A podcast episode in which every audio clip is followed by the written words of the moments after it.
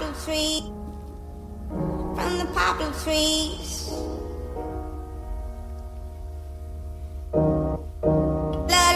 I just need to clear my mind now.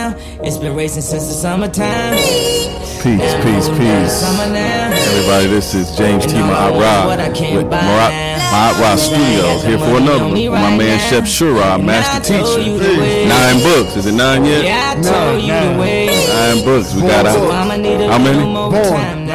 Please, please, please. We got special guests for you. We got today. We got Tisha Love. She teaches us. I'm saying it right. Ayurvedic. Ayurveda. Ayurveda. I've been saying the wrong thing. Ayurveda, medicine, holistic, peace, wellness. You know how we do it here. We are unapologetic, representing our people, wanting our people to have a better life, do better. So we uh, we get started with a little bit of music, and then after, after that, a little bit of libation. So, so we getting ready here. Hold on just a minute for the ride.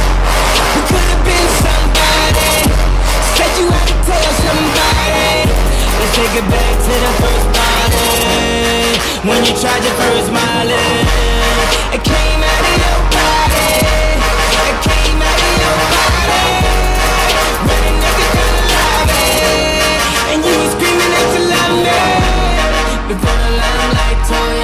So here we are again for another one. You know, we uh we challenge each other every chance we get with the guests we have on here. We want everybody to get lessons.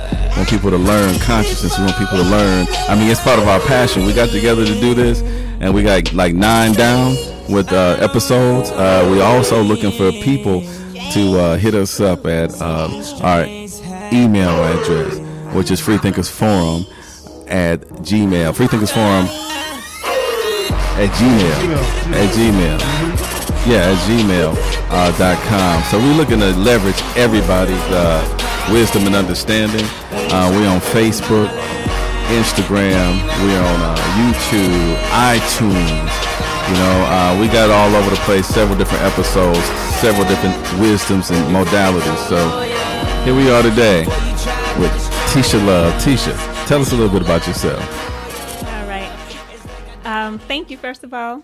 Happy to be here. Happy to share and talk. Um, so yes, my name is Tisha Love, and I am a Ayurvedic practitioner. So you were saying it right as far as Ayurvedic medicine. so i did say it right the science right. itself is Ayurveda, but yeah, Ayurvedic medicine. Um, so I'm an Ayurvedic practitioner, trained as a clinical Ayurvedic specialist, also a licensed massage and bodywork therapist, specializing in Ayurvedic massage and bodywork. Um, and I kind of have an eclectic background of. It's been a long journey to this path. Um, I got my training. I started my formal Ayurvedic training in 2011 and um, finished kind of the the first formal leg of it. It's like it never ceases. It never finishes. It's ongoing because Ayurveda is a really rich and deep uh, study. But I finished um, some of my formal training as a clinical Ayurvedic specialist in 2015. And so since then, I've been practicing um, doing Ayurvedic health consultations, body therapies here in Charlotte, North Carolina, as well as long distance. Um, I'm also a yoga teacher, and mainly I do private yoga. So I'm not really teaching group. So how long you been doing this? It's been a journey. it really has. So yoga, I did my 200 hour teacher training in 2010 in DC. I'm originally from Charlotte, Okay. um, but I was gone for 14 years. So I lived in Tampa, Florida for two years, and then, or a little over two years, and then the DC area for about 11 and a half years. And then I moved back to Charlotte um, about five years ago. And when I moved back, that's when I um, started to develop my practice more here in Charlotte. Outstanding, folks. You hear that? So we got a person here practicing, doing a lot of good work for you. Mm-hmm. We're gonna get into details shortly after we do our libation ceremony. Chef, take over with the bi- libation ceremony. En niet raak jit moet netir, uit emek paut neturu. En niet raak jit moet netir, uit emek paut neturu. En niet raak jit moet netir, uit emek paut neturu. En niet raak jit moet netir, uit emek paut neturu. Itaima tetu, itaima ku, itaima maku, itam jasu, itam jetu, Itam Meru, Itam Sabayu, Itam Sepsu, Itam Tepu. I honor all divine beings who walk with me, who come forth as the glorious forms of the Pa'ut Neturu. May we remain together, one mind, one body, and one soul towards one harmonious goal. Amin Ma'at. Peace, peace, peace. So, you know, we you know we have to represent our ancestors every time we we you know do this. A lot of times we call out names, you know, like Stokely Carmichael, True. Noble Drew Ali, Yes. you know, Timothy uh, Drew. Timothy Drew. Timothy Yeah, Drew. yeah, yeah, yeah. You- Mhm. Also, Kwame Ture. Kwame Ture, same man. You know, we we you know Noble Drew Ali, all these different people that we we speak of. Uh, Dr. Frances Cress Welsing, you know, big shout out to her. Thanks for her uh, donation to our society to help us get to the right place uh, to awaken consciousness. So now we got you here, Tisha. We happy to hear you. You know, so what do you offer our people? What can you offer? Um, what I offer is basically a framework, a way of understanding your nature, your consciousness, your mind body type. Um, that's kind of to put it simply. I mean, I offer a way because I believe there are many paths um, to health, to well being, to spirituality, spiritual growth. Um, so, what I offer is a path that includes uh, Ayurveda, which is, we can get more into exactly what Ayurveda is, but to put it simply, um, it's a traditional healing system that was developed in India, ancient India. Um, one of the longest practices of medicine, longest standing forms of medicine that's been practiced continuously um, in the world. And so, what I offer people really is a lot of coaching. So, how to implement these principles into your life for better health and well being, um, which guides everything from how you eat, how you sleep, um, how you run your life, your daily routines, all of that. Um, and it incorporates so many things, like I said, food, herbs, body therapies, meditation, yoga, um, all of life. Ayurveda itself means the knowledge of life. And so everything about Good to know. healthy living and well being, mind, body, and spirit, is incorporated within Ayurveda. So when we talk about ailments and things like that, when people seek you out, what are they? What what are, what are some of their uh, questions? What are some of the things that they might suffer from? Well, oftentimes people will seek me out, one, because they're looking for just an overall natural approach or understanding to their health. So they're kind of wanting to just get a bigger framework um, of how to approach their health rather than a lot of times when it comes to natural health in our society, we, you know, we just think one thing, like we think food. And then, of course, within food, there's so many different paths and and diets, if you will, quote unquote diets or ways of eating. Um, but they're also looking to understand what's right for them. So that's one of the things that's special about Ayurveda is that it's always unique to the individual, and it's about understanding what your unique mind body type is. So that's in general. Other specific conditions that they might want support on um, that they come to me for are things like uh, fertility issues, weight loss, energy. Um, sometimes it's support, support with with medical conditions that have been diagnosed, but they want you know a natural approach to at least help them with that. So I've worked with people who are suffering from different types of autoimmune conditions. Um, of course, diabetes, high blood pressure, um, sleep issues, anxiety. Yeah. That's that's everything that we need. I mean, you know, we need to sleep better. right. Yes. Most of us don't sleep. And society in America tells us to keep going. Um, we don't take care of our bodies um, down from from every aspect, from the food that we eat into, you know, of course, the proper rest and how we deal with things emotionally. Um, my question now is, how does one find you? Like, if if I'm unlettered and I need some help, is this a word of mouth thing? Is this some how to? Because what's my first thing that I'm gonna do? I'm gonna probably take some vitamins, listen to those fools down at the doctor's office, you know, you know, to work on me. Um, what's a pathology of, of of a person finding you and saying, "I'm gonna try this. Right. Well, a lot of people find me either, but one, if they happen to already have heard of Ayurveda, and when they hear of Ayurveda, a lot of people now, especially, are becoming more knowledgeable about it, or at least hear it more because of yoga. Because so Ayurveda is a sister science of yoga. So a lot of people are introduced to it just in passing within the yoga world. Um, either if they were yoga teachers, it's because they came across it in a yoga teacher training, or they read about it in Yoga Journal, or they came across um, like Deepak Chopra and Oprah's meditation series. My favorite. Right. Um, so in Deepak Chopra, he was one of the you know first people who really brought and expanded Ayurveda in the West. Um, and everything that he teaches basically is Vedic knowledge, Ayurveda. But of course, he did, he doesn't necessarily use those words, which Right. can be very wise because one of Right. the challenges is that the language itself sometimes it um, people just don't grasp onto it, or it kind of goes over your head, or it's just not something that people resonate with. Um, so what Deepak Chopra did was talk about all these principles of yoga and Ayurveda, but in regular English language. Um, but so they may come across Ayurveda some way, and so then they search online and they find me. So a lot of my clients find me because they happen to be looking for Ayurveda in Charlotte, and I come up. Nice. Um, also, people find me, yeah, either word of mouth, um, or they find me if I'm doing a talk somewhere. Um, but though, or yeah, referrals and online search is the main. so do you do like health talks and you develop clientele from health talks and sessions like that? Yeah, I do. I need to start doing more of those actually. Um, also writing. Um, so you know, social media posts and online. I have a blog, even though that's one of my goals is to start producing more content out there. Yes. Um, so yeah, so people will find me that way. Chef, what you got to say about this so far? What are you thinking? I'm enjoying this. I mean, um, I'm familiar. Like we spoke to your sister a little while ago. Um, familiar with the topic. Um, as far as Ayurvedic, I, um, how would you how would you describe it as a as a discipline? Is it is it's definitely not allopathic. Right.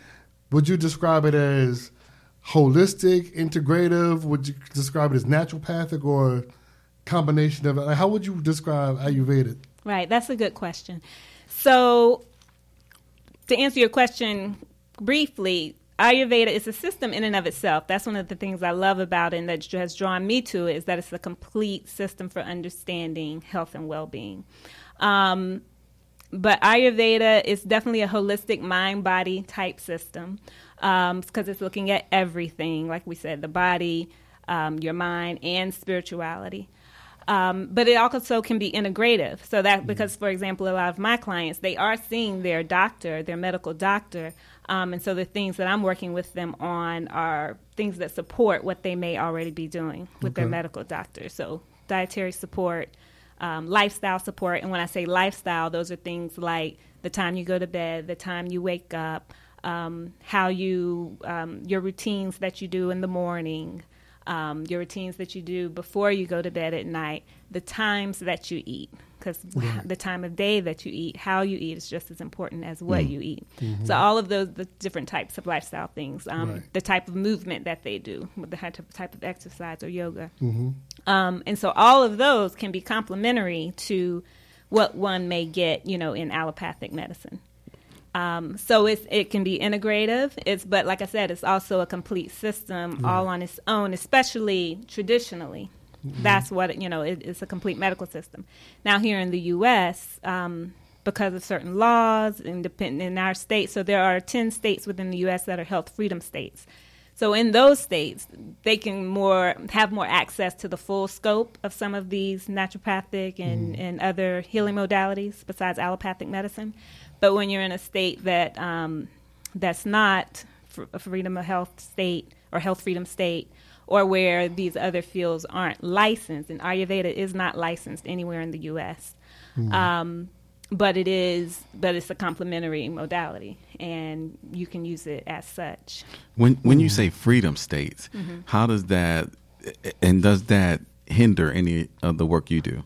That's a good question. In my opinion, it does hinder. Um, and so, because one of the things I've also done, especially on this journey, is I work part time for the National Ayurvedic Medical Association as their membership manager. And so that allowed me to kind of really get a of view and talk to a lot of people who are in the field who are doing this work all over the U.S. and, and those who are in health freedom states and those who are not. Um, and it hinders in that um, you just have to be careful with, you just have to make sure that you're not practicing medicine, which means you're not diagnosing. Um, you're not, and you're not, you really can't even say that you're actually treating. Um, but but I'm supporting. You know, I'm supporting people. I'm, That's the I'm, language. I'm educating. Yeah, I'm educating. I'm supporting. Um, and so, but there's lots of power in that, and it's the helpful to people because a lot. Otherwise, a lot of folks are just kind of out here trying to piece things together on their own by just things that they read or hear, which can sometimes be confusing because there's so many different opinions and paths out there. So one thing that I do is using with through the Ayurvedic approach, I'm um, kind of laying out a path and a framework, being a guide for someone who is using these holistic um, modalities for health. So being a part of the association can certainly help validate uh, w- some of the work that you do and make people feel like it's some- it's it's definitely there to stay. Um, tell me about a child. Any challenges? Is there challenges with the physical person that you have to deal with? Is there hurdles to help them get past uh, as it relates to uh, traditional medicine?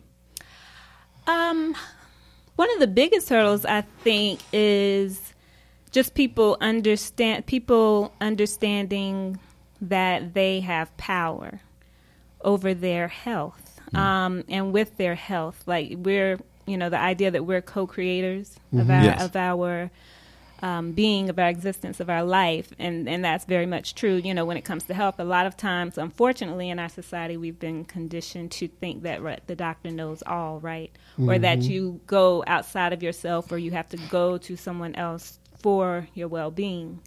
Um, so kind of helping someone understand that that um, that that mindset's not helpful that they have power that they can change their health by the things that they do. So i would say that that mindset in and of itself is one one thing to be overcome now the good thing is that a lot of people who are seeking out these natural health types of modalities they're you know they already kind of have an understanding of that Yeah, that's what I thought. Right. um, but even more so still part one of the things i do and that i think everyone within this space you know people who are yoga teachers one of the things that we do is just to help further support that that idea and be that support system that reminder um, that there is so much that you can do to change your health Do you have presences on uh, the social media, maybe showing work or advertising? What kind of work you do? I do. I have a website which is tishalove.com. My name T E S I A L O V E dot com. So there's my site there. There- I'm on Facebook, Tisha Love Wellness. Um, so facebook.com slash Tisha Love Wellness, Instagram at Tisha Love Wellness. And on there I mainly have there I do have some reviews on my Google business page as well as on the Facebook page. Um, so yeah, I have those. Good. Chef, what else you got over there? Um, with regards to Ayurveda, um, the practitioner that I, I I've seen before, she diagnosed me by reading my pulse. What's the science behind that? Like, how can you determine somebody's state of being question. by reading their pulse? Right. That's a really good question. Um, and if I may, can I take a step back for a minute? So let me take a step back just to um, kind of again reiterate what is Ayurveda. Because one thing I come across a lot of times are people, especially when I do a presentation, is people have said to me, oh, that's the first time I actually understood what Ayurveda is. Um, so the way I explain it, Ayurveda is all about living in harmony with nature, your own unique nature and the nature around you. I like that. And so when I say your own unique nature, that's what I mean when I'm talking about your unique mind body type. And so the the philosophy, the theory behind Ayurveda is that um, all of life is comprised of the five elements. In Ayurvedic, in Ayurveda, they are ether, which is space, empty space, air, fire, water, and earth. And when we talk about those elements, we're talking about the qualities that they represent. So, for example, um, air is movement because it's the wind. If you think about the wind, it moves. Therefore, it's also drying that movement. It's also cold. It's light. Um, then we have fire, which, of course, the quality of fire is hot. But but it's also sharp. It's also clearing in that it burns away things, right? Then we have um, water, which is moist, but it's also cool, fluid. Um, we have earth, which is heavy, stable, dense. So those qualities are the building blocks of life of all matter, and those quali- those elements also form what are called the three doshas. And the doshas are you can consider them to be um, an energy or a force that governs physiology, that governs um, nature. You can see them at work in nature. So they are these three doshas are Vata dosha, and Vata is comprised of ether and air. So Vata dosha is the qualities of coldness, dryness, lightness, movement. Number one, movement, because again, think about air moving. Um, an example of Vata is that uh, so when it comes to a person, when you see, first of all, we have all three of these doshas, Vata, Pitta, Kapha. Within all of us have them, but mm-hmm. one or two of them are more dominant. And so that's what I mean when I say unique mind body type, which dosha is most dominant in your constitution. And you can find that out. Exactly. Mm-hmm. And one of the ways that that is seen is through the pulse. But the pulse is just one. The pu- someone's physiology and physique are mm-hmm. give clues. Their pulse, such as if the um, the pulse is uh, kind of difficult to feel. That's an example that there may be a lot of vata within their their constitution or their vikruti. Their vikruti is their current state of the doshas, the imbalance. But I'll come back to that in a second. But um, so vata physically the way vata can show up are things like someone who's very long and lanky and naturally thin and has always been thin like all of their life um, and then there's pitta which is fire primarily and the qualities of fire like i said it's hot but it can show up physically in someone who's um, has deep set eyes for example who has a, a moderate build naturally athletic build um, someone in the mind, they're very discerning, high intellect, your natural born leader types. That's an example of pitta. Also, someone who's prone to anger is a sign of, of pitta or excess pitta within their constitution. And then you have kap- kapha dosha, which is water and earth. And if you were to mix water and earth, what would you get? Mud. Exactly. and so you think about what are the qualities of mud if you were holding some in your hand. It's um, heavy, Right. dense, sticky. And so those qualities, how do you see them in a person? Um, is somebody who may have a natural um, stocky build, and they've always had that build. Um, they may have large round eyes. They may have really um, naturally thick, luxurious, thick hair, as an example. Um, prone to excess weight is kapha dosha. Um, and in the mind, someone who's nurturing, um, but also stubborn, a tendency towards stubbornness. Is because again, you always go back to the quality, that heaviness, that stickiness. Right. Um, is, is stubbornness. So that's kapha dosha. So how do you turn, determine someone's constitution? Because again, we have all three of those within us because we're built of the five elements, but one or two are most dominant. Um, and so again, I when I'm doing an assessment with someone, that's seen through their physique, like those examples that I just gave, but it's also shown through long-term habits and tendencies. For example, somebody who's always been a really heavy sleeper and hard to wake up, like that's someone who has a lot of kapha in their constitution. Um, but also back to the pulse just like that there are certain clues that are within the pulse that shows signs of what someone's prakruti which is the word for your unique mind body type your constitution what that is. And your prakruti your constitution is set at conception and it doesn't change. Mm. What changes is your vikruti your vikruti is the current state of the doshas which is basically what's your imbalance. Mm. Hmm. And that's a big distinction that when people, a lot of times when they read about Ayurveda, they're only thinking of Prakruti because that's just how things are talked about um, online a lot. But there's two types. So your constitution, your Prakruti doesn't change. What changes is your Vikruti.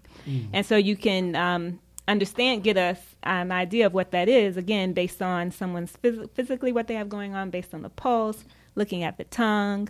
Um, for example, you know, a long tongue can be a sign of vata, a thick tongue can be a sign of kapha. Um, those are just examples. So all of those things play give, give a clues as to what someone's constitution, unique mind body type is, as well as what their imbalances might be. So this is part of all of a, a diagnosis process.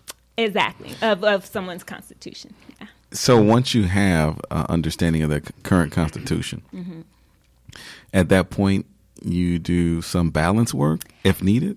um, at that point, so the way I work with people in the intake, we're we're gathering all that information to come, and then and then I take that and um, then assess what their constitution and what their imbalances are, and then come up with recommendations Sure. for that. And the thing about Ayurveda is, and, and you were talking earlier about what are some of the challenges. So one, I talked about the mindset of just knowing that we have the power to change our health, but also one of the challenges within just our society is that our society is so set on quick fixes Microwave people are yes everybody's looking for and then it- you mm-hmm. can be as conscious as you want to be. You can be you know health healthy mindset as you want to be. It's just the nature of our society mm-hmm. especially in the united states is that everybody is looking for a quick fix.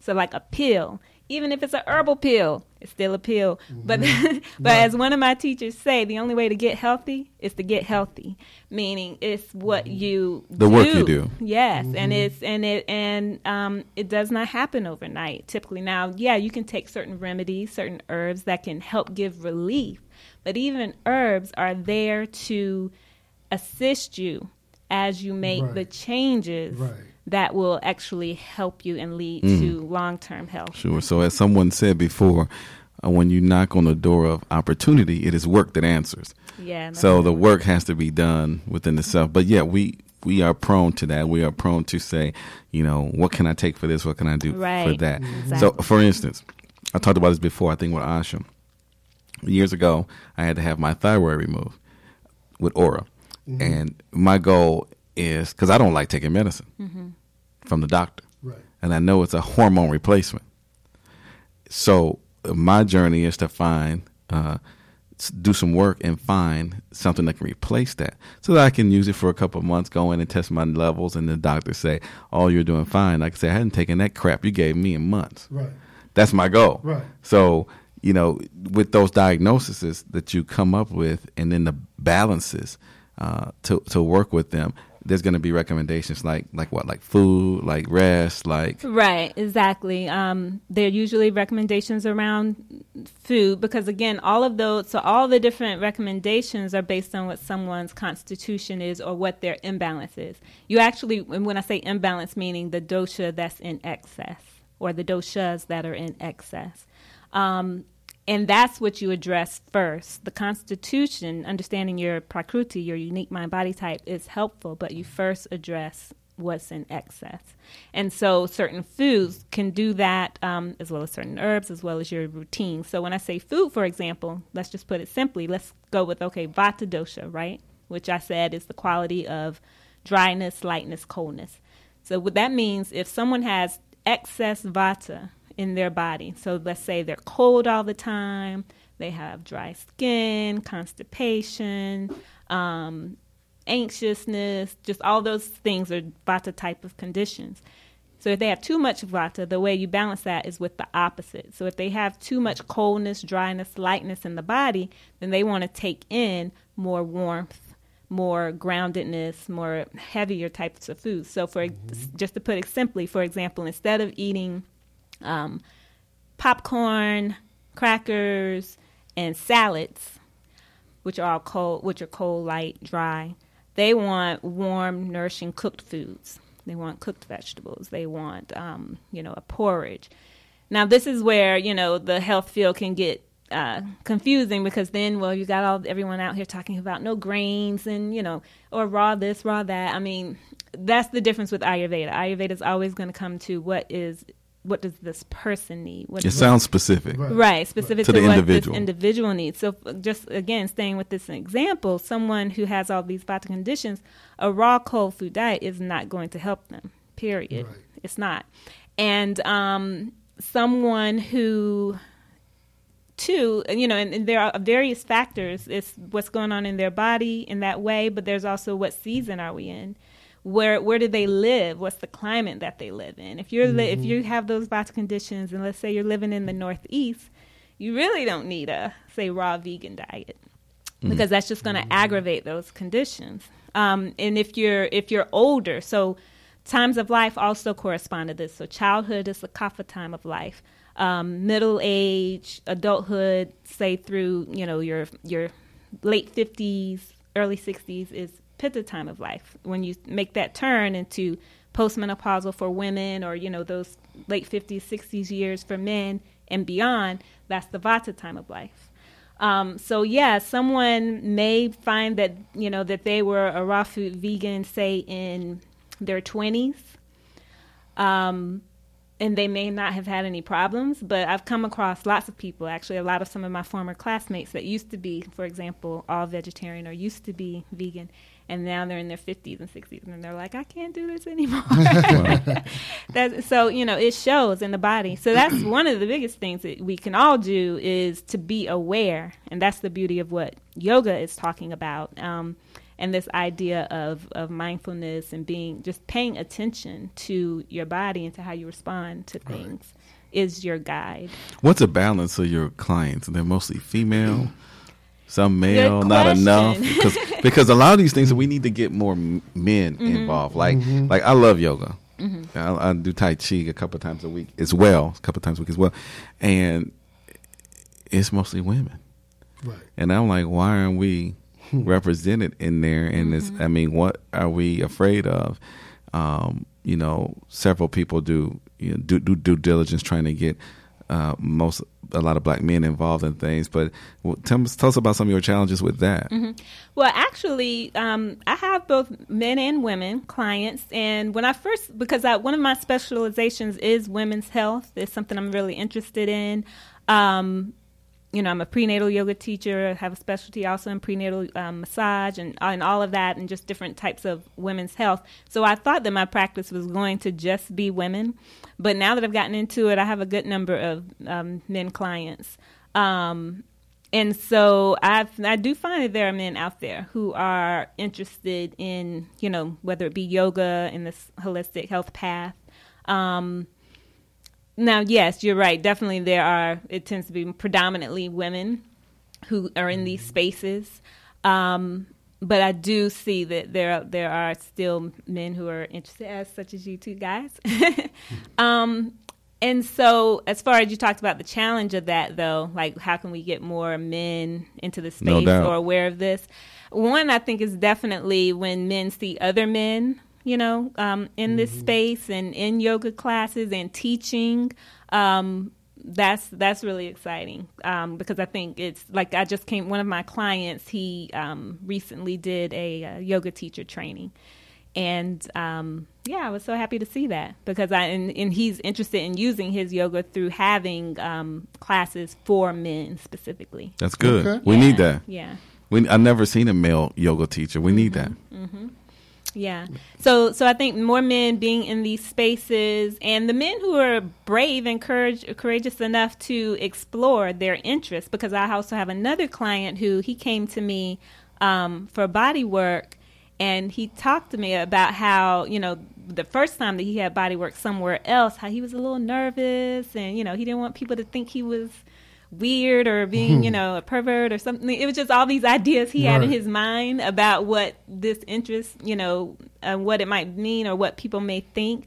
Um, but he explored it anyway, and you know, then he told me how he was interested in yoga, and um, and so the thing, my point in bringing that up is that he had this interest in these holistic health paths, and you know, even though he himself was a little bit apprehensive about trying it out, he did it anyway.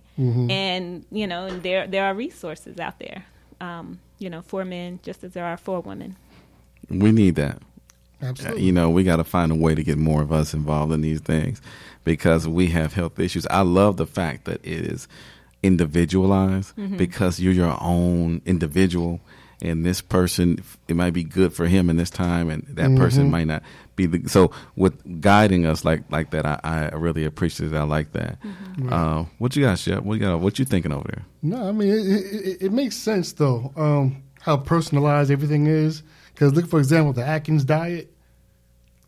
he died from heart disease, and his diet was composed to offset that. You see, that may have been something that was good for him, which obviously mustn't. It hmm. may not That's have a been good point. because he died from it anyway. But He- so you're saying he died from what he was trying to evade? e- exactly. You know, hmm. but the Ayurvedic approach is more like your signature. What is your vibrational frequency? What is what is it that the what is your cosmic fingerprint?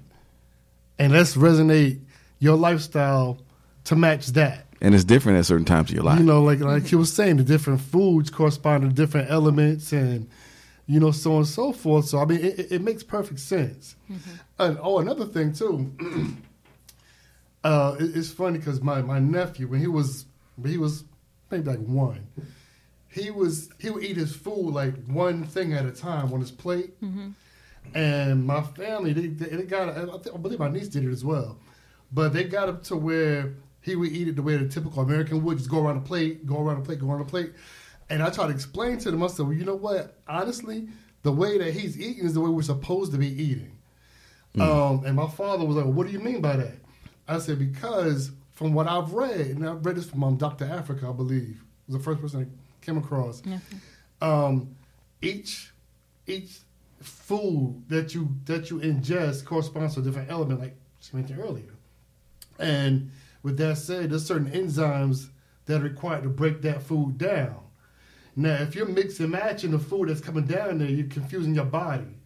So it's like the enzymes that's required to break down this one food, you're introducing something else into it. Now it's, it requires more of an effort to break that down, and it causes indig- indigestion. Is it? Did I explain that right? Or Um, yeah, I think there's different theories or ways of explaining that. But when but when you started mentioning that, that reminded me of um, you know what Ayurveda talks about is food combining, right? um, and certain things to combine or to not combine um, that, like you said, can lead to indigestion. So in, in Ayurveda, digestion is key. So everything in Ayurveda is going to come back to digestion because the doshas uh, are seated within the digestive tract and they get out of balance there first.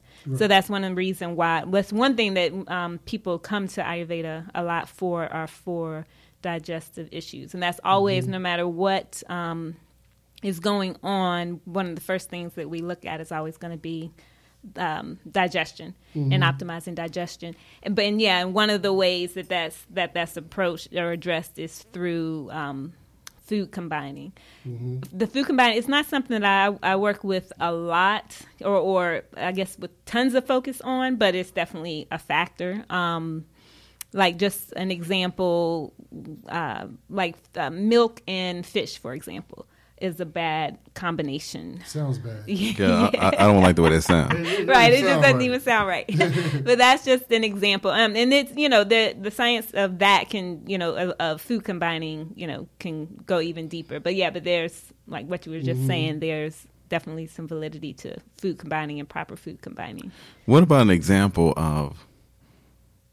You don't have to say a name, obviously. Someone that came to you and how you helped them out. What, what maybe what kind of work needed to be done? Like maybe you found this out and you thought it might have been that. You know, I kind of like an example. So other people, when they hear that, they can be mm-hmm. like, you know what, I got that going on with me. So maybe something that's common. Mm-hmm, mm-hmm. So a big common one, and a lot of these things are, are very simple. Um, Ayurveda in itself, even though it's deep and it's very rich, the recommendations are oftentimes very simple. Um, and so sleep is a big one because, you know, uh, again, within our society, a lot of people are having challenges with sleep or with energy.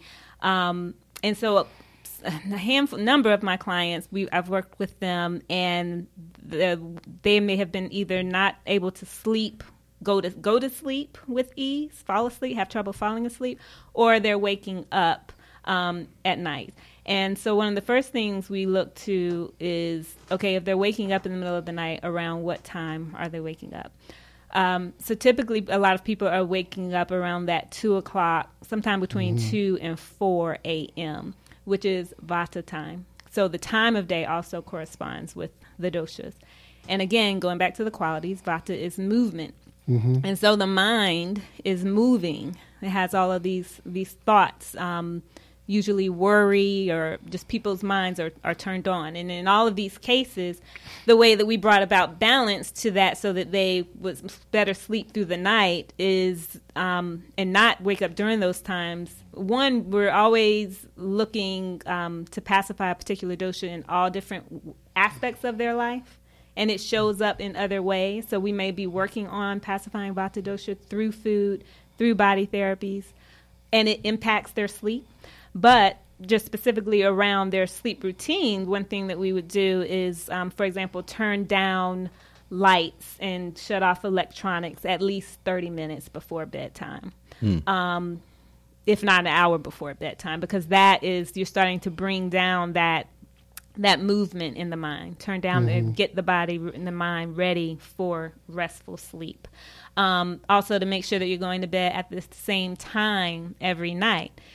That pacifies Vata dosha because, again, if there's ever any doubt when you're thinking of Ayurveda and how you would apply this, you always go back to the qualities. So, if Vata is that movement, um, that variability, that change, the way to pacify that is with stability. So that's why going to bed at the same time every night, having um, that grounding routine where you turn down the stimulation, the stimulation being looking at your phone or, or you know, light had lights on in the in, in your room, turning that down and bringing in that warmth. So maybe you'll drink a warm cup of tea, calm, not not caffeinated tea, but like a herbal tea, um, chamomile tea, for example, before bed, um, to help pacify that vata and, sl- and sleep better through the night. Um, you they might also oil their feet. So oiling, so oil itself pacifies vata dosha because it's warm. If it's A typical type of oil.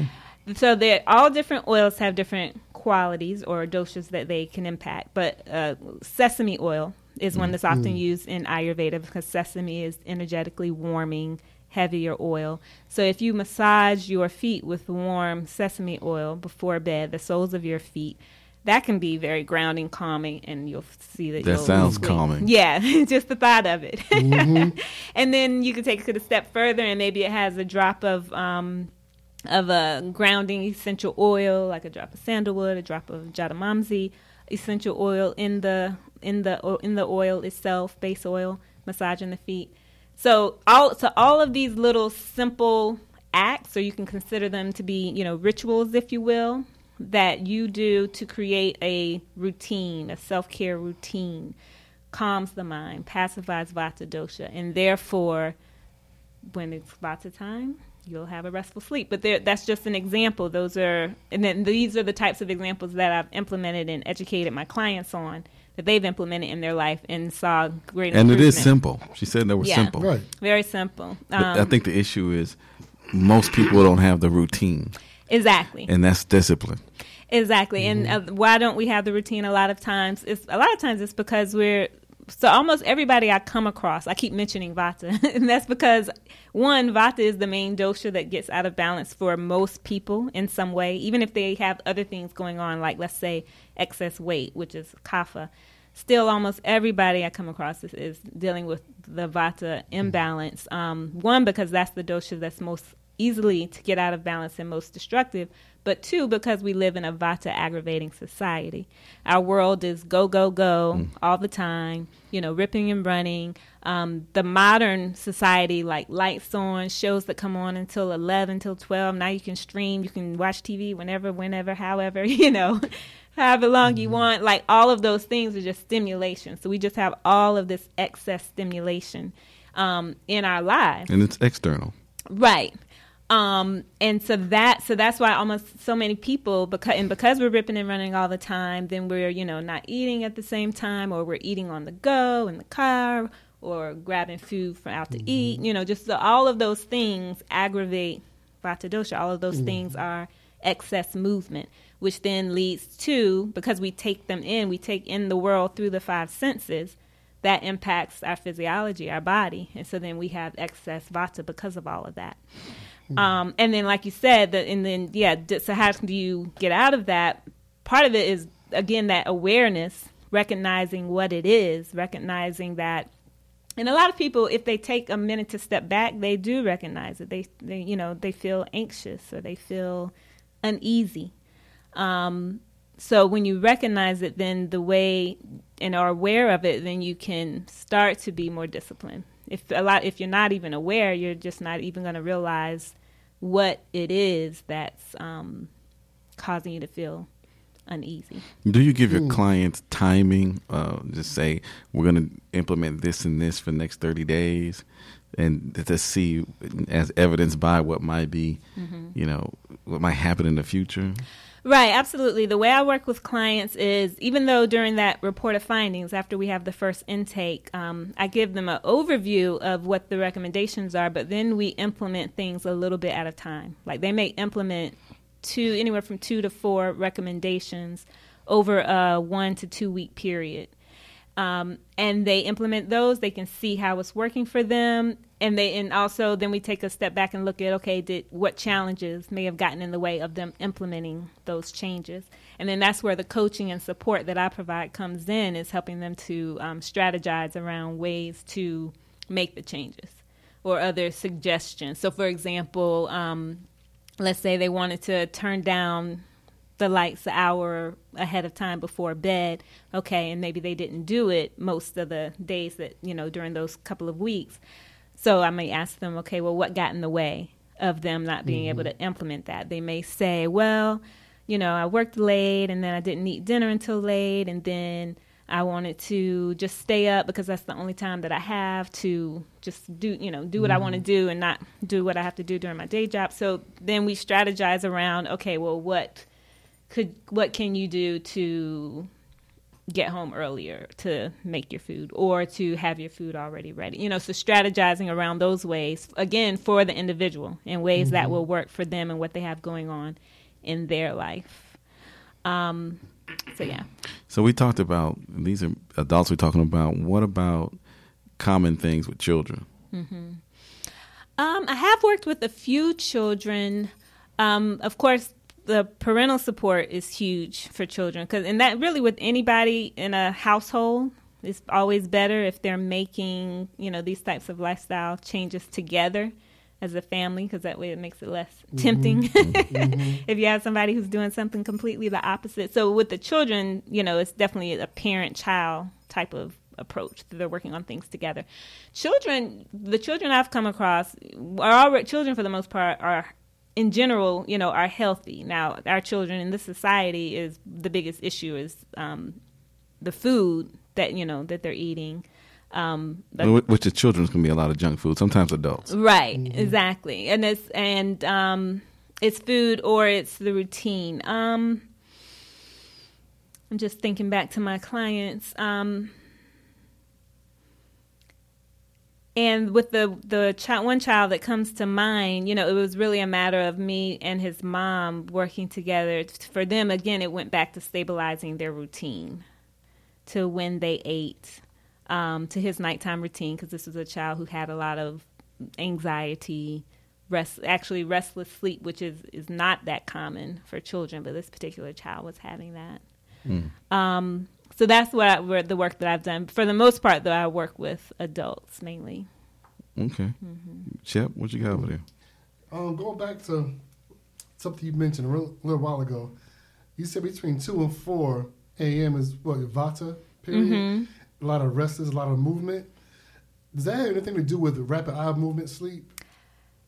It probably does. I don't know for Because sure. the eyes are chasing images yeah, when you're dreaming. potentially. I'm not sure, but so the Ayurvedic clock, and whether it's AM or PM, so, and this explains several things. So 10 to 2 is Pitta time. So if we say 10 a.m. to 2 p.m., so for example, that's the one, the reason why lunchtime is best eaten around noon. Mm-hmm. It's you know it's when the sun is at its highest, Pitta mm-hmm. time, which is fire time. Um, so that means your digestion, your digestive fire is at its strongest. So that's also why your lunch should be the biggest meal of the Right. day. Um, and again, going back to sleep. So in Ayurveda, the three pillars of health is food, sleep, and what's sometimes referred to as sex. But sex means mainly um, protecting your your sexual energy or your your vital energy.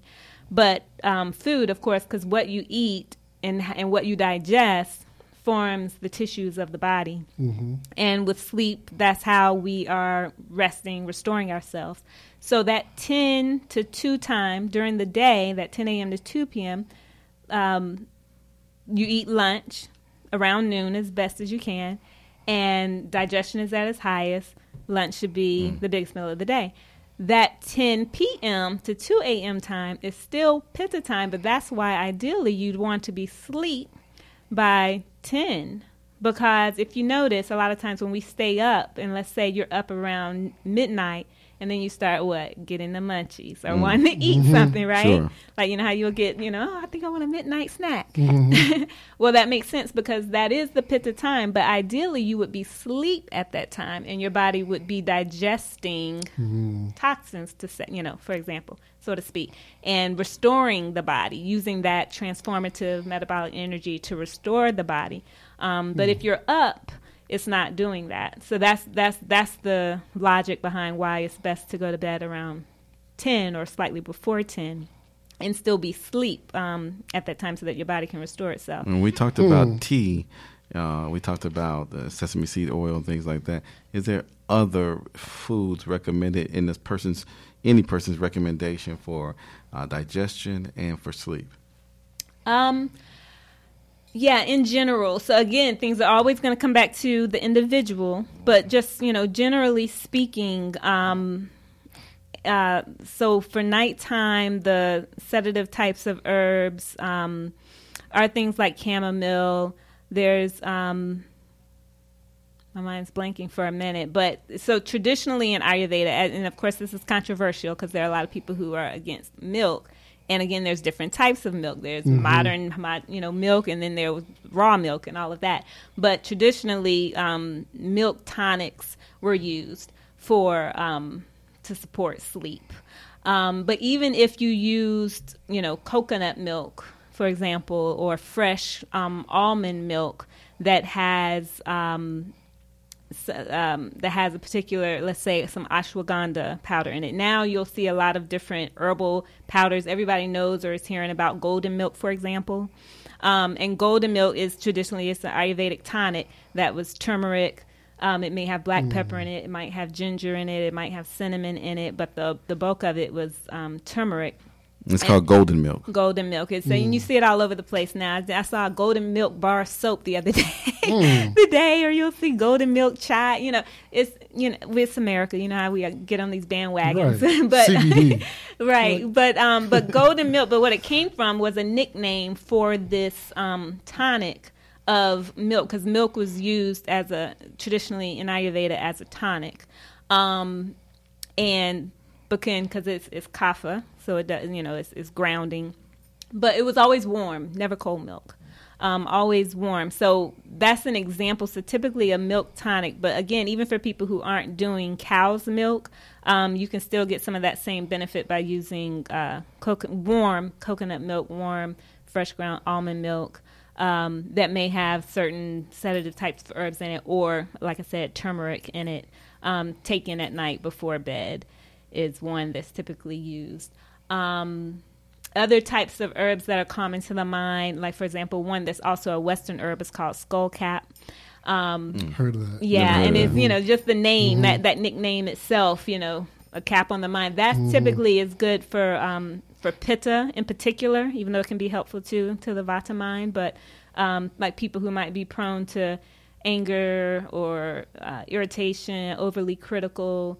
So skullcap, you might drink a tea that has some skullcap in it, a little valerian in it, and this is just um, I'm I'm throwing this out as just uh, a general but when I say for the individual, you know, people, there may be teas, there may be herbal powders that someone might take that's specific for them, and and and the the uh, proportion or amount of it determines its effectiveness. So just drinking a uh, say a, a sipping cup of tea, it can be helpful. You know, Is there cross treating involved with other modalities? what do you mean as far as like other approach? Like, other approaches, like you know, you're working with uh, Ayurvedic, uh, but then you might suggest or recommend something else. Um, oh, yeah, absolutely. So, and like I said, with most of my clients, they are still seeing many are still seeing their allopathic doctor.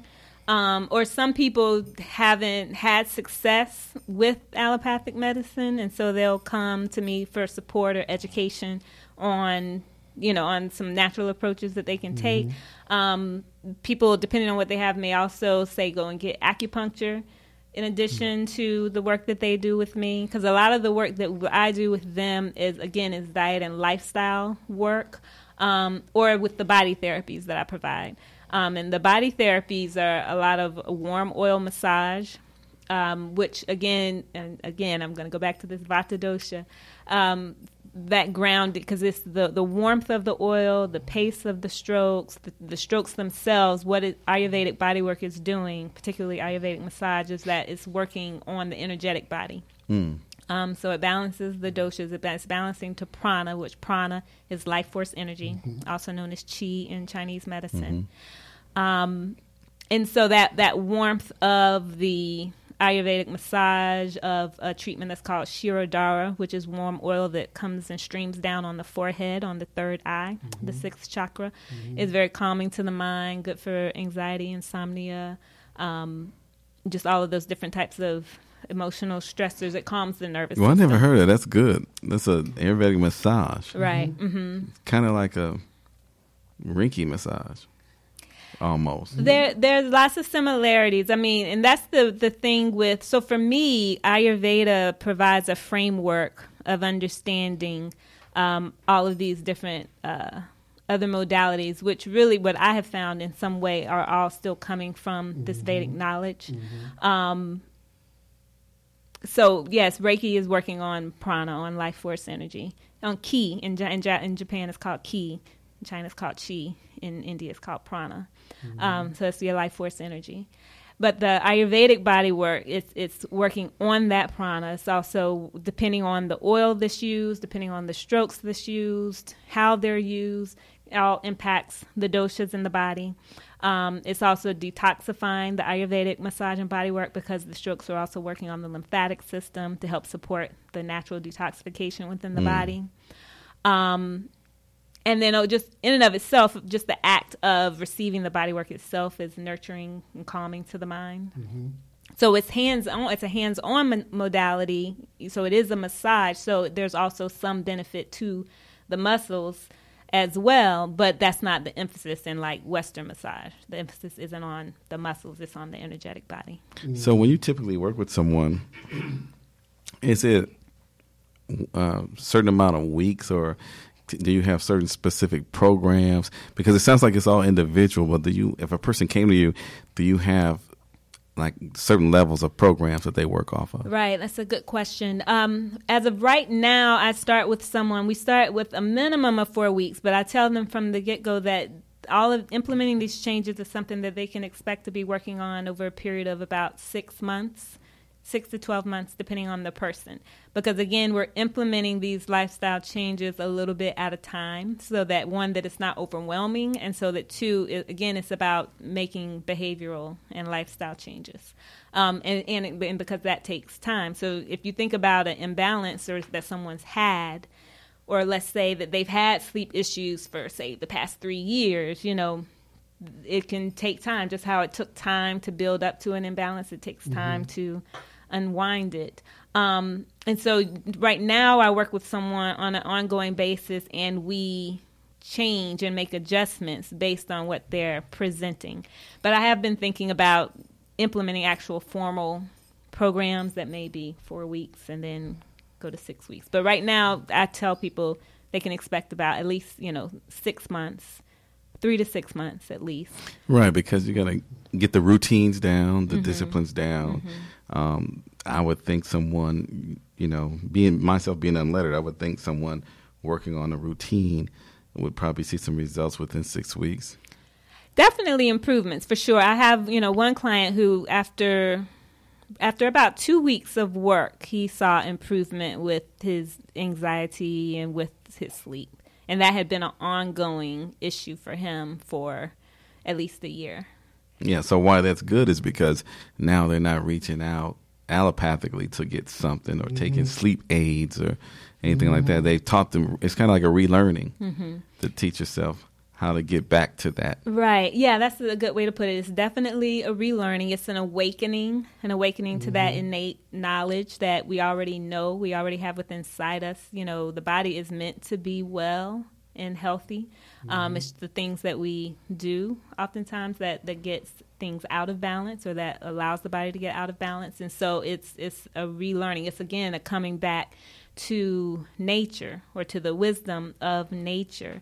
Um, but one thing, important thing too, I want to just um, raise for people, and that I'm always reminding my clients about, is that, um, and it's the approach that I take to well-being and health too, is that um, it's a process.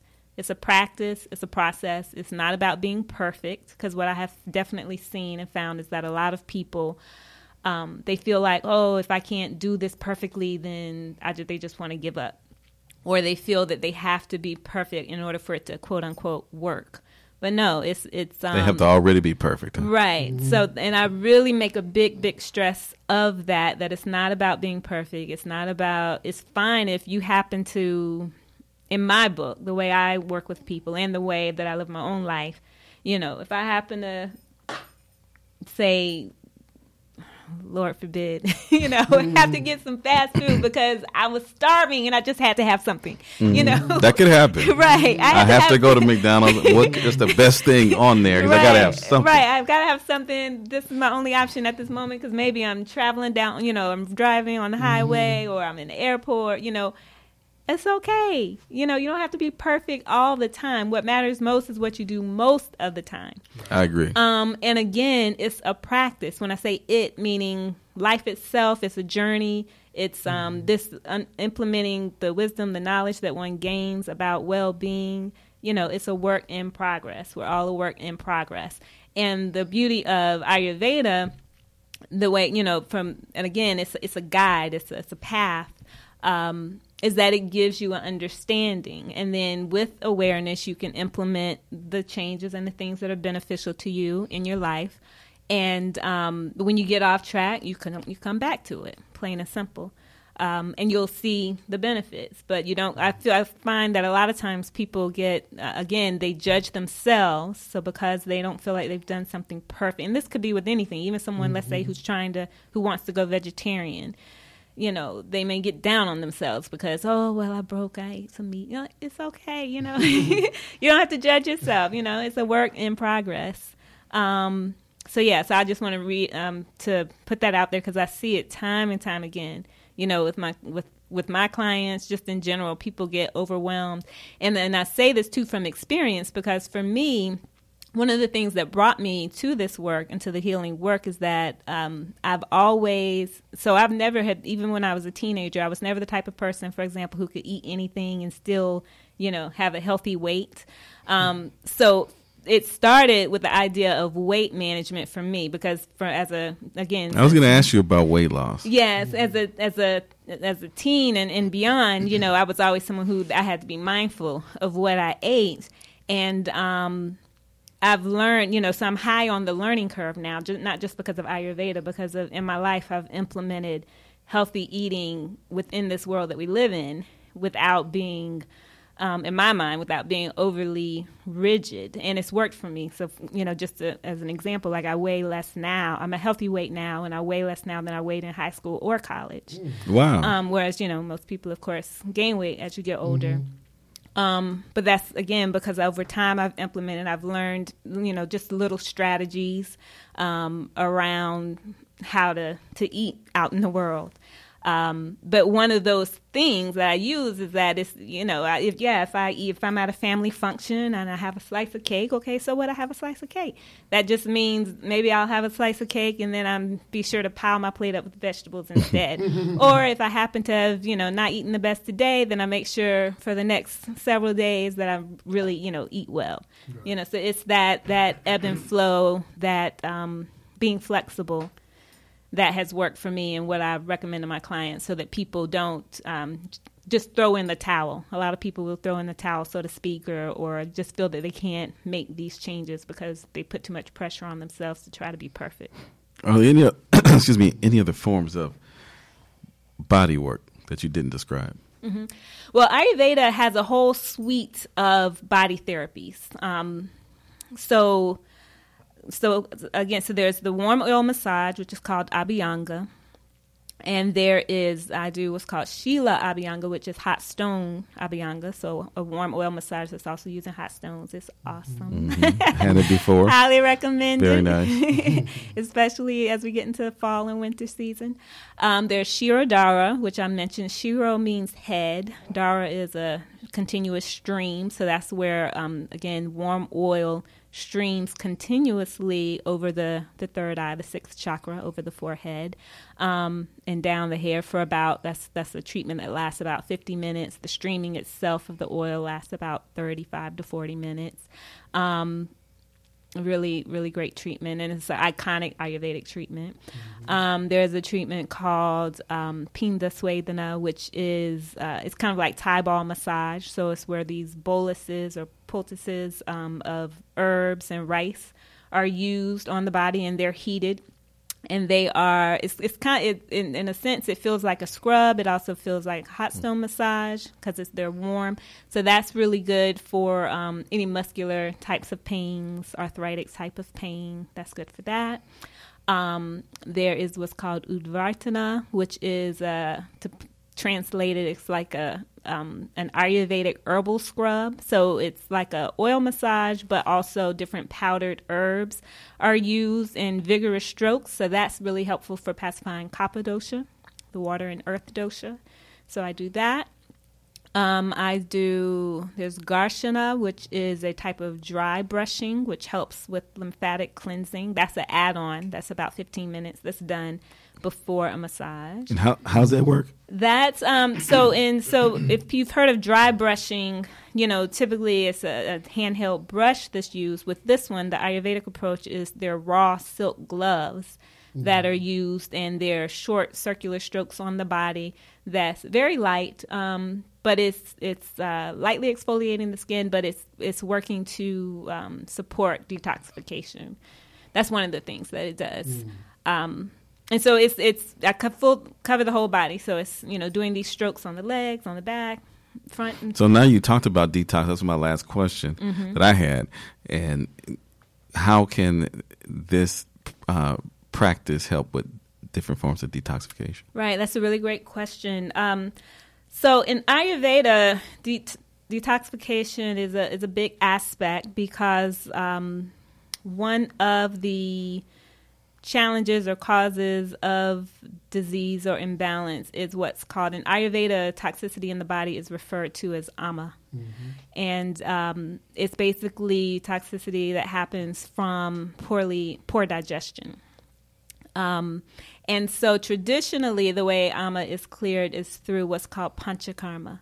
And panchakarma is the Ayurvedic tradition or approach of detoxification of a cleanse. So sometimes now, you know, now cleanses are big that you'll see people promoting cleanses or so forth on or detox. Um, so those are kind of like a home version of panchakarma. Panchakarma is traditionally done where a person has a consultation to assess what their constitution is, what their imbalance is, and then certain body therapies and herbs and certain herbalized oils are used to to oil the body. So the approach is that through the intake of ghee, which is clarified butter, and there's a whole that's a whole nother conversation about you know clarified butter. yeah, so yeah, ghee is is used medicinally in Ayurveda for a number of reasons. I don't, you know, have it all able to articulate it right now, but there's actually science behind it. Um, but of why it works and how it works. But basically, through oiling the body internally and externally. So, internally through the intake of, of ghee, externally through oiling the body through all these different oil therapies that I talked about. Um, toxins or ama is brought back into the digestive tract because if you think about it, a lot of these toxins are fat soluble toxins. So they're brought back into the digestive tract and then through the five actions, then through the, such, such as, um, you know, and some, and I, I hesitate when I'm saying this because some of these things aren't performed as much in the United States. But so, for example, vamana, which is therapeutic vomiting, like that's there's probably only one or two places where that's actually done in the United States. But there are these different approaches where once AMA toxicity is brought back into the digestive tract through this external and internal oiling, um, then you have these therapies that then expel. So again, taking a purgative or a medicated enema. These are just examples. I don't want people to hear this and like go bananas. You know, okay. like it's it's a it's a process, and it's traditionally and properly it's done. You know, under the it's done where someone is actually staying at a residential place. They're staying. They're at a residential retreat where they may be there for 5, 7, 14, 21, 28 days doing this where this is uh, there's you know they are being overseen they're being guided Sure. and monitored throughout this process. Um, working with the ayurvedic doctor and then the practic- therapists that are doing all of these different body therapies. But it's a matter of again that external internal oiling bringing the toxin the ama back into the digestive tract and then expelling it with certain body therapies and then also with the diet. So the, also the ayurvedic form of a cleanse is done through um, eating khichdi Khichdi is a classic healing dish in Ayurveda that's comprised of basmati rice and yellow split mung beans. Those cooked together. It's basically a mono fast. So you know when people talk think about fast, you know you, there's juice fast and all these different types of fast. In Ayurveda, it's a mono diet of khichdi, sometimes with cooked vegetables. But that one thing, eating that one thing that with this approach, you're nourished still because you have the complete protein of the um, basmati rice and the mung beans together makes a complete protein, and it's easy to digest, and it has certain um, antacid, for example, properties. So that's one of the reasons why it works and helps to let the body cleanse, basically because it's giving the body a break, similar to other cleanses. Sure. But in Ayurveda, khichdi is used. So Khichdi. yeah, khichdi. And then khichdi can be used not just for the cleansing process, but it's really great to eat also for if you have an upset stomach. Um, it can be helpful if you have upset, upset stomach and you're still and you still have an appetite. Um, it's very it's soothing to the stomach. So in a nutshell, just trying to explain this process of panchakarma, that's the approach that Ayurveda uses to cleansing toxicity or ama out of the body and excess doshas out of the body. And that's typically done either when someone is sick, if they're strong enough, or and or it's done at the turn of a season. So that's why you'll mm-hmm. see like an mm-hmm. Ayurvedic cleanse in fall or in the spring. Um, but panchakarma itself is is very expensive. Like if it's actually done, because again, you're staying somewhere for five to fourteen days. So you know it could be anywhere from two to six thousand dollars, depending on where you go. Um, and so, because of that price, there are short home cleanses that can be done where someone does the khichdi diet, they oil themselves by giving themselves a oil massage every day. They do the ghee in the morning. There's a whole protocol behind that where someone can safely and gently do a kind of shortened version Sure. of that at That home. sense. And so that's when you see cleanses, um, like that's the, the Ayurvedic form or approach to a seasonal cleanse. And that's very involved. But for someone who's serious, I think that that would be something that anybody would want to do who, who's serious about their health. Right. It's, it definitely can be helpful. And there's different ways to do it. You know, it can be as short as three days, one day. Like one thing that I found is that um, even just doing, say, a kitchery cleanse for one day, it's helpful because, you know, for me, I found it it it breaks um, a habit. So, for example, especially let's say you have a sweet tooth and you find that you're always having these cravings or that you just you just find that you have to have a little something sweet every day like maybe it's sugar in your tea or maybe it's you know whatever a piece of chocolate covered almond or yeah something like that. But when you have even just that one day of only eating let's say khichdi in this case you realize that you one you get to experience what your body feels like not having the sweet or let's say even if it's for three days too you um so it, it shows you at least that oh i can do this like i don't have to have you know i don't have to have this this sweet craving and you'll and the craving will often fall away just from giving your body that full one day or three days. So is that like a reset? break. Exactly, yeah. And essentially, really, that's what a cleanse is. We call them, you know, when I say we, meaning the holistic health community, they call them cleanses, but what they really are is a reset to help the body um, restore its nat- or improve its natural function to, of cleansing. You know, because of course we all know, you know, we all um, have elimination. You know, the body naturally Sure. cleanses, but it's the it's our lifestyle and the things that we do that kind of dampens that or weakens digestion. So certain cleanses can't quote unquote cleanses can help reset the body or help support the body's natural detoxification systems. Brother, you got any more questions? We got Uh, schooled up in here. Yeah, I know, I know. Um, as far as your body work, do you work with um, what they call mama points? Yes. Um, so marma points in Ayurveda, marma points are the they're, you know in Chinese medicine they're acupressure points. Right. Um, but they're essentially they're the same thing. They're they're sometimes they're a little bit different on the body, but they're they're they're centers, they're portals, if you will, to the energetic body. Um, So yes, so in my the body work that I do, yes, I'm working on certain marma points. Um, in that, but there are treatments too where you you only work on marma points or on pranic healing, which is basically kind of like Reiki. I mean, it essentially is Reiki. In my opinion, like, you know, truth is truth, in my opinion. That's the way I look at things. And so with a lot of these modalities, they're essentially the same.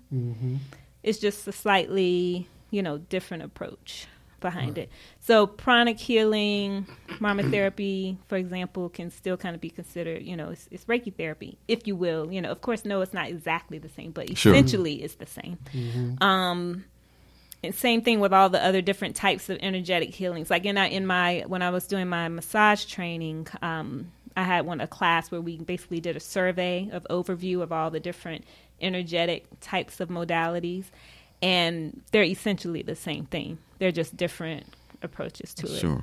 What can we look forward to with Tesia Love over the next, uh, let's say, up, up through the fall? What we got going on? You got any? Uh, Yeah. you got you got any any health teachings or any place you're gonna be at that we can you know stay tuned to? Right, thank you. Yes, great question. I do actually. This in a couple of weeks, I have an event um, with Brandy Trujillo, who's a sound healer. We're having an event on Thursday. Hey, uh, Brandy Lay. yeah, mhm. I love her, Yeah. and because that's you know my that's my part of my modality is Okay. uh Yeah, yeah. you know sound vibrational Okay. healing. Mhm. I've been trying. She's always in a week during the week, Ah. And I'm trying to get to. So when is that? Tell us about that. yeah, so we're having an event together, an experience is what I call it, or a bliss shop. so not a workshop and not even a place shop, a bliss shop on um, Thursday, August 29th from 7 Here we to go to 8 Thursday again. I got to get off. from 7 to 8.30 p.m. at um, Elemental Healing, which is where my office is. That's 5200 Park Road, Charlotte, North Carolina. And it's upstairs where the movement room is. But we're having a meditation experience. So it's, we're calling it Breath and Sound, a meditation experience. And we're going, Brandy is going to be there. She does the crystal singing bowls Yes. and different sound I love it. vibration with percussion and different and singing. She does some also, um, but we're going to open with some gentle yoga movement that I lead. But Brandy will be, you know, playing the sound. And what's the date of that again? Um, August 29th. That's next Thursday, next week. Ri- Right, not exactly, not this coming Thursday, but the next. And so we'll have a little gentle yoga. We're going to do a little um, breath work, and we'll have a small bit of discussion. But then, and then go into um, laying or seated meditation. And what with, time is with that? The sound vibrations is from seven p.m. to eight thirty p.m. Gotcha, gotcha. Ladies and gentlemen, we got Tesia Love here in the building. Thank you. My Rock Studio, done it again. We had a great time, learned a whole lot. You got any other As questions, brother? No, no, we good. We good. She answered a lot. She covered a lot. Yeah. She covered a lot. She covered a lot. Did she answer some of your questions? Oh yeah, absolutely. I mean, there's, there's more that could be asked, but we don't have no time for all that. Right. I mean, the, the subject itself is too vast. So, Yeah, yeah. We always run know, into that, though. We don't can always bring her back though if you want. I mean, it's up to you. We all, yeah, we can bring her We back. bring, we always bring it back. You know, because I'm again, I, I want to know more about, uh, you know, what's going on out there with that. I want to know more about uh, things that it can heal and help people heal. Mm-hmm. You know, so we're always going to want to know more information. So Well, if I could give my just my contact information, Go so ahead. definitely if people want to find out more about me and even um, book any um, bodywork services, because I have other services too that I offer that I didn't mention. Um, my website again is tesialove.com, T E S I A L O V E.com. And then I'm on um, Tesia Love Wellness on Facebook and on Instagram. Um, so, yeah, so just follow me, join my email list. I'll be promoting things as they come up. Join the email Will list, do, you guys. will do. Join that list so we can get conscious of all these things. There's a lot going on out here, and we need that. So, uh, Shep, Shura, Tesia Love, we done it again. We appreciate having you on here. Thank you. And look forward to seeing you again. And hopefully, uh, you know, we'll do what we're supposed to do. Everything's working out. Everything's always working out. We got the right vibration in the room. Absolutely. Absolutely. Okay, thank All you. peace, peace, what's up? peace, peace. Go with the agent. Shut it down.